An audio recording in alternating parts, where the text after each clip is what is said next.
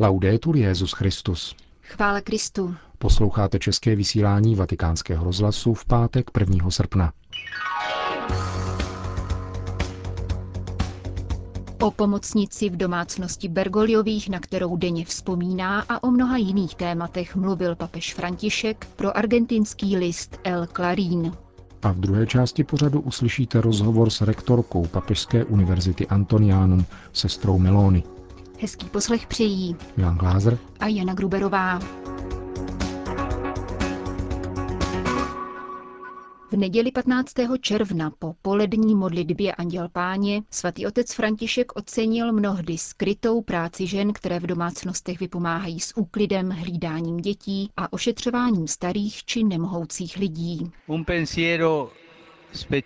Zvláště dnes myslím na pomocnice v domácnosti a ošetřovatelky, které často pocházejí z cizích zemí a v rodinách vykonávají cenou službu tím, že pečují o staré a nesoběstačné lidi. Kolikrát jen nedocenujeme tuto krásnou a významnou práci, kterou v rodinách zastávají. Mnohokrát vám za ní děkuji. Jako již tolikrát papež František mluvil z vlastní zkušenosti. Tato skutečnost vyšla na jevo letos počátkem července při natáčení rozhovoru pro argentinský deník El Clarín. Novinář Pablo Calvo při audienci v domě svaté Marty vyslovil svůj podiv nad tím, že Petrův nástupce zvyklý přijímat hlavy států se zmínil právě o práci služebních. Papež František na místo odpovědi vytáhl z náprsní kapsy taláru medailku nejsvětějšího srdce Ježíšova, kterou mu před smrtí darovala pradlena z domu Bergoliových. Tato paní pomáhala mé mamince s prádlem, když ještě neexistovaly pračky a pralo se ručně, vypráví papež František. Bylo nás pět dětí, maminka byla na práci sama a tato paní k nám docházela třikrát týdně. Pocházela ze Sicílie, emigrovala do Argentiny poté, co její manžel zemřel ve válce. Přijela bez majetku, ale prací dokázala svou rodinu uživit. Mně tehdy bylo deset let, pak se rodiče přestěhovali a už jsme se dále nevídali. Mnoha letech se však Jorge Bergoglio už jako kněz a jezuita s touto domácí pomocnicí opět setkává. Vždy jsem prosil o milost, abych ji ještě jednou potkal, svěřuje se papež v rozhovoru. Když prala, hodně nás toho naučila. Vyprávěla o válce, o tom, jak se na Sicílii obdělává půda. Byla to velice chytrá a hospodárná žena, nikdy se nedala podvést. Mluvila na nás s měsící italštiny a španělštiny, vzpomíná papež František pro argentinský deník a pokračuje. Navštěvoval jsem jí pak ještě dalších deset let až do její smrti. Pár dní předtím, než zemřela, vytáhla z kapsy tuto medailku se slovy Chci, abyste si ji vzal.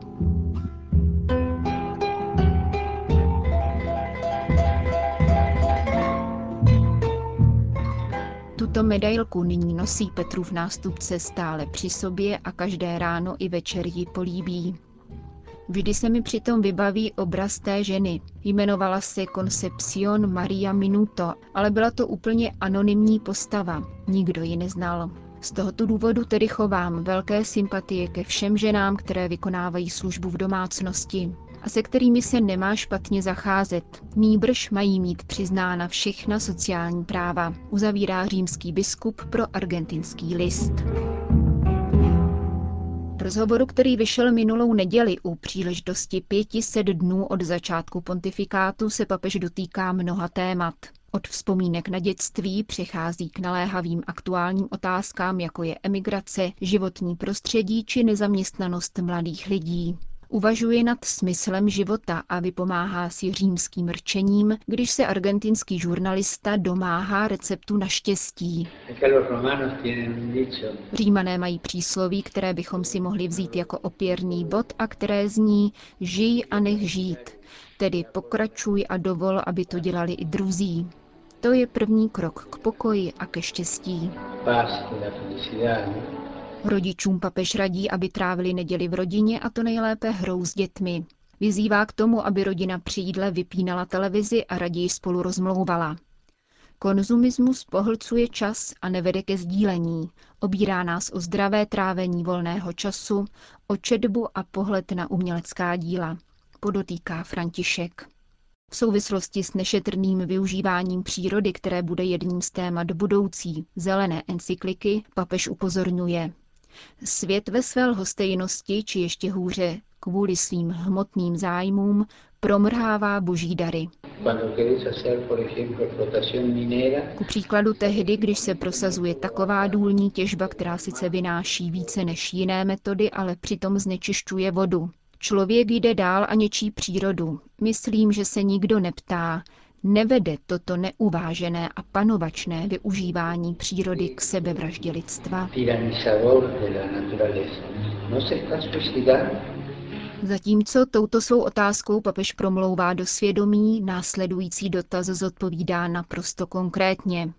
Argentinský publicista se ptá, jak by papež naložil s finančním obnosem, pokud by mu byla udělena Nobelova cena míru. To skutečně není téma na pořadu dne, reaguje papež ve vší upřímnosti. Nikdy jsem netoužil po cenách a doktorátech, aniž bych ovšem projevoval nějaké opovržení. Opravdu na to nikdy nemyslím a tím méně uvažuji o tom, co bych si počal s penězi. Avšak nehledě na Nobelovu cenu si myslím, že by o mír měli usilovat všichni lidé a dělat, co je možné. Musíme mluvit jazykem míru, soudí František. Vlídnost, pokora, klid života. Těmito kvalitami vystihuje papež Bergoglio svou syntézu lidskosti. Činí tak slovy argentinského klasika romanopisce Ricarda Giraldeze.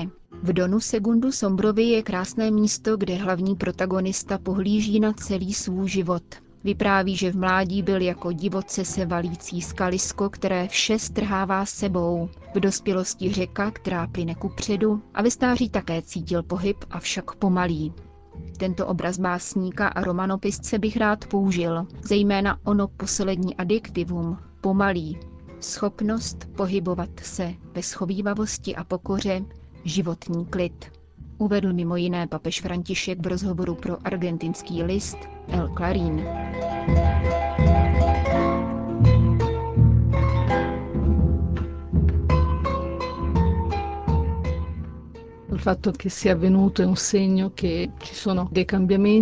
Skutečnost, že k tomuto jmenování došlo, je známkou změny. Těmito slovy odpovídá sestra Maria Domenika Meloneová na otázku, zda už nebylo na čase mít ve třetím tisíciletí rektorku Papežské univerzity.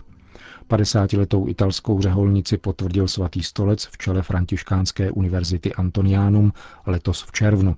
Dosud tato profesorka dogmatiky vedla tamní teologickou fakultu. Podle profesorky Meloniové nicméně účast žen na teologickém diskursu stále roste. Posso dire che c'è un duplice cambiamento nel nostro mondo femminile, anche religioso. Mohu říci, že změna tu probíhá ve dvojím směru. V našem ženském světě, včetně toho řeholního, je perspektiva profesionálního vyústění poněkud odlišná, protože ženské řeholní instituty nemají své řádové univerzity.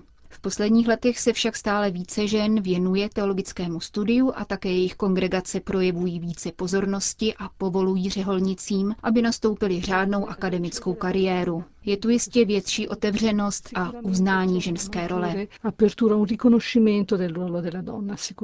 Papež František vícekrát prohlásil, že je nutné se hlouběji zaměřit na teologii žen. Jaké by mohly být nejslibnější oblasti takovéto teologie?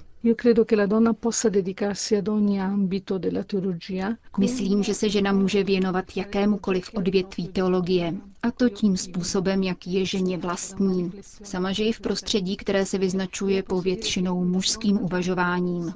Mohu však říci, že když se žena přiblíží k těmto otázkám, když přemýšlí nad zjevením a tajemstvím Boha, vkládá do toho svou vnímavost.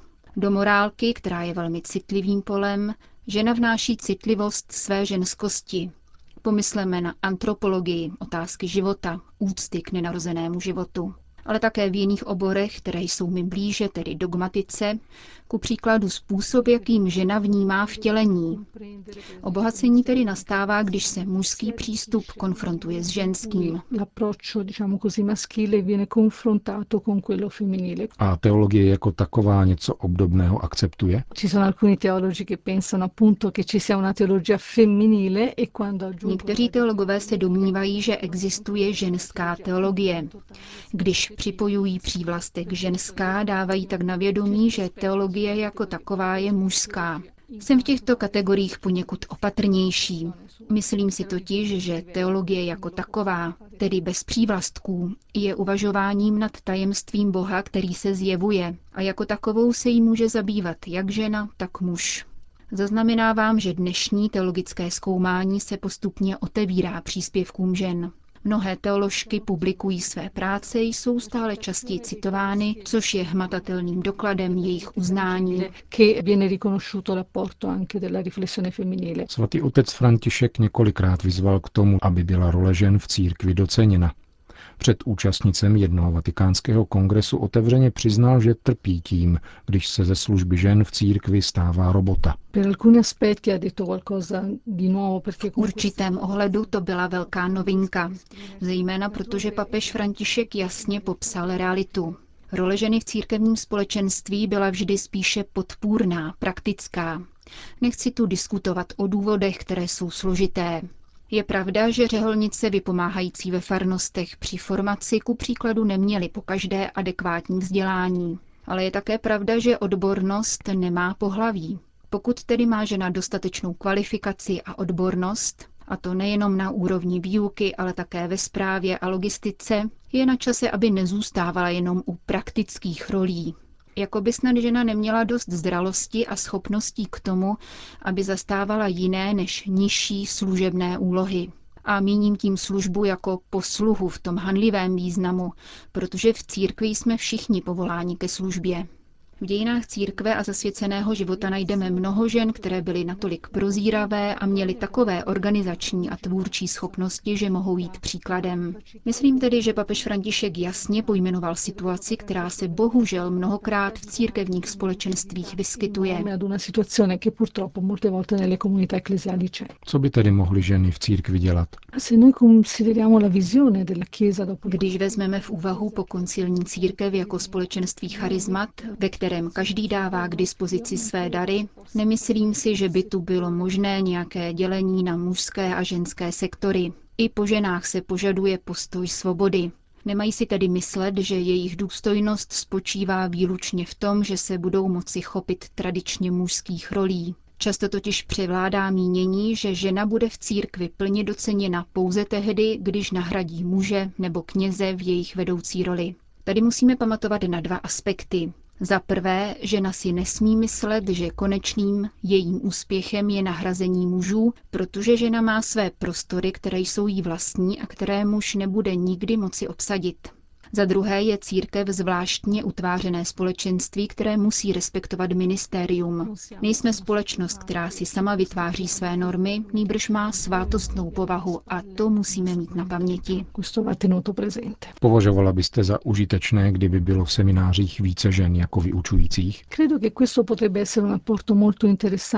Myslím, že by to mohl být velice zajímavý přínos, protože některé disciplíny by se tak prezentovaly z jiného postoje. Budoucím kněžím by se se tak nabízel ucelenější pohled na skutečnost, se kterou se budou střetávat.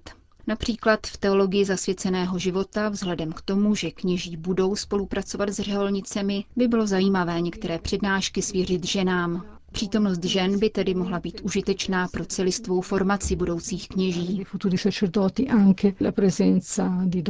Papež František prohlásil, že slovo církev je ženského rodu. Co to pro vás znamená? Znamená to, že by byla nemyslitelná církev jako pouhý celek služeb, hierarchií a mocenských rolí.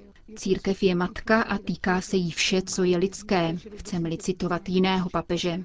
Jako taková tedy musí mít jak mužské vlastnosti, tak citlivost, která je vlastní ženám. Musí mít ženský vztah k životu, jeho uchovávání, jeho podpoře, Musí být církví ve službě života a to je, myslím, její nejvyšší poslání.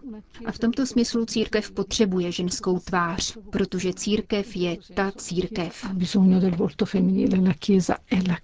Uzavírá pro vatikánský rozhlas sestra Maria Domenika Meloneová, rektorka Papežské univerzity Antonianum. Končíme české vysílání vatikánského rozhlasu. Chvála Kristu. Laudetur Jezus Christus.